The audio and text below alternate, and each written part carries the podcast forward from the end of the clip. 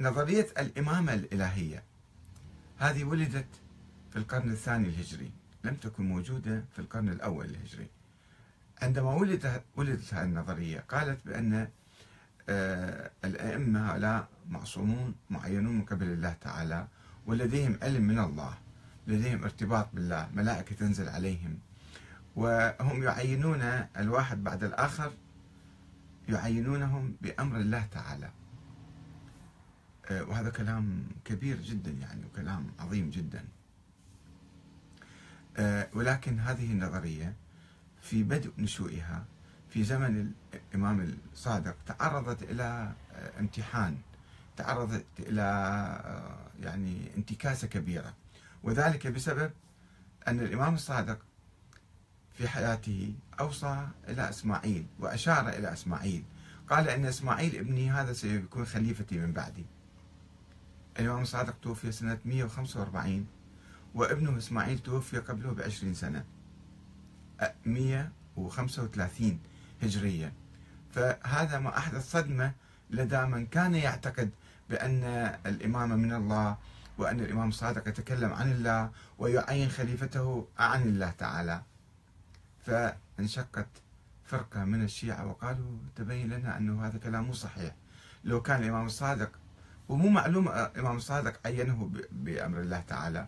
إنما الإمامية كانوا ينسبون هذا الكلام إلى الإمام الصادق فقالوا إذا إحنا يعني حدث خلاف الحقيقة أنه كيف يمكن آه، إمام يعين شخصا آخر إماما من بعده بإذن الله تعالى ويموت في حياته. فقالوا أن الإمام الصادق قال لقد بدا لله في إسماعيل. الله غير رأيه. كان إسماعيل مقرر هو يصير إمام ولكن الله غير رأيه. لم يقبل آه، آه، قسم من الشيعة قسم عقلاني من الشيعة أنه هذا الكلام أنه مو معقول الله يغير رأيه في الإمامة. لأن راح راح يعني يهز نظرية الإمامة ومصداقية الأئمة. إذا الإمام كل يوم يعين واحد ويتغير ويموت في حياته فإذا هذا يعني راح يشكون فيه فما هي المصلحة في حدوث البداء. وحدثت تحولات وتطورات عديدة في الجسم الشيعي في الإمامي في ذلك الوقت. سوف نستعرضها في عدة حلقات. الآن عن الحلقة الأولى نتحدث عن انشقاق السليمانية فريق أو فرقة من الإمامية. انشقت وكفرت بنظرية الإمامة لحدوث هذه المسألة لمسألة وفاة إسماعيل في حياة الإمام الصادق. وسوف نتحدث في حلقات أخرى عن آه، ذهاب الشيعة بعد ذلك إلى آه، عبد الله الأفطح وقولهم بإمامته وإجماعهم عليه. ثم أيضا شطب اسم هذا الإمام والانتقال إلى موسى بن جعفر. موسى بن جعفر أيضا كيف أصبح إماما؟ بماذا؟ بأحاديث ومعاجز سوف نتحدث عنها وننظر هل هي حقيقية أم مصطنعة. وما هو موقف الإمام موسى بن جعفر من نظرية الإمامة؟ ومن قيادة الشيعة هل كان يؤمن الإمام موسى بن جعفر بنظرية الإمامة؟ وهل كان يتصدى لكي يكون إماما أو لا؟ هذه عدة حلقات مختصرة إن شاء الله. نتحدث عن يعني انهيار نظرية الإمامة في الحقيقة في بعد الإمام الصادق وفي حياة الإمام الصادق. فإذا نتحدث الحلقة الأولى عن أزمة خلافة الإمام الصادق. لماذا انشق السليمانية عن الإمامية عن الشيعة الإمامية بعد وفاة إسماعيل؟ بعد إشارة الإمام جعفر الصادق إلى ابنه إسماعيل كخليفة مرتقب من بعده ثم وفاته في حياته في حياة الصادق سنة 135 يعني قبل 20 سنة من وفاة الصادق. هذه الوفاة آه، أحدثت صدمة نفسية لدى فريق من الشيعة.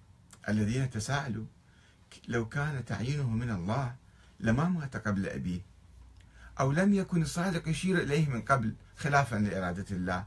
إذا الله كان يريد موته قبل فلماذا الصادق يشير أن هذا إمام بعدي؟ فإذا هو ما عنده علم من الله تعالى. آه، ولم يكن الله تعالى ليخبر أحدا بأن فلانا سيكون إماما ثم يتوفى قبل أوان إمامته. هذا مو معقول. فإذا حدثت عندهم صدمة نفسية وهزة آه، أدت بهم إلى ترك الإمامة. وذهب بعضهم وذهب بعض الشيعة حتى يرقعوا هاي المسألة المشكلة. آه، إلى حدوث البداء عند الله تعالى. الله غير رأيه كان يقول سبحانه وتعالى هاي نظرية البداء أن الله صحيح الإمام الصادق عين إسماعيل بإذن الله تعالى. وبعلم من الله. ولكن الله غير رأيه موت إسماعيل. حتى يحل المشكلة. أو يبرر هذا التناقض. آه، وتغيير رأيه في إسماعيل. لماذا الله غير رأيه في إسماعيل؟ لا تسألهم. بينما ذهب قسم آخر إلى إنكار وفاة إسماعيل. أحسن شيء سوى الإسماعيلية. قال لا ما دام الإمام الصادق عين إسماعيل بعده إمام من الله تعالى الله مو معقول يغير رأيه ولا يبدو له. وإسماعيل إذا ما مات ننفي وفاة إسماعيل ونرتاح. طيب إمام الصادق دفن إسماعيل أمام الناس ونزله ثلاث مرات وكشف وجهه وقال شوفوا هذا إسماعيل في المدينة وحفلة الجنازة والتشييع وكذا ما هو شيء سري. ولكن الباطنيين اللي يفسروا كل الأمور بصورة متناقضة. فوجدوا حلا في أن ينكروا وفاة إسماعيل. إسماعيل ما مات. خلاص ارتحنا. الله لا غير رأيه ولا إسماعيل مات. والزعم بأن عملية دفنه كانت مسرحية. أعدها الصادق للتقية. يعني كل شيء كان الكلام. يعني كل واحد كان يأتي بما يشاء من الكلام. وأصر هؤلاء على نقل الإمامة بعد الصادق إلى ذرية إسماعيل. خلص صارت الإمامة في أبناء إسماعيل. ثم شكلوا الفرقة الإسماعيلية. من هنا نشأت الفرقة الإسماعيلية أنه الإمام الصادق أشار إلى إسماعيل وإسماعيل لم يمت إنما اختفى والإمام انتقلت في ذريته. بينما قام فريق آخر بزعامة سليمان بن جرير الرقي. هذا كان زعيم قبلي شيعي في وسط العراق في حوالي بابل والكوفة بين بابل والكوفة. آه، قام بمراجعة آه، هذول قاموا هالفريق قاموا بمراجعة موقفهم من نظرية الإمامة الإلهية أنه هذه تبين أنه مو نظرية صحيحة. لا الله بدا له ولا إسماعيل ما مات. إسماعيل مات والله ما غير رأيه. إنما كان النص على إسماعيل مسألة عرفية من عنده الإمام الصادق مو من الله تعالى. فكفروا بنظرية الإمامة الإلهية. وذلك حسب ما يقول النوبختي. خلينا نقرأ النوبختي شنو كاتب. مو من عندي أنا من النوبختي. والنوبختي مؤلف شيعي إمامي في نهاية القرن الثالث وبداية القرن الرابع توفى 301 310 يعني توفى في كان معاصر للإمام الحسن العسكري حتى. وكتب كتابه فرق الشيعة للنوبختي. وطبعا فرق أخرى أيضا أكدت هذا الموضوع يعني كتابات أخرى. ماذا يقول النوبختي لا تلوموني إلي في كلام قاسي وكلام جارح وكلام عنيف.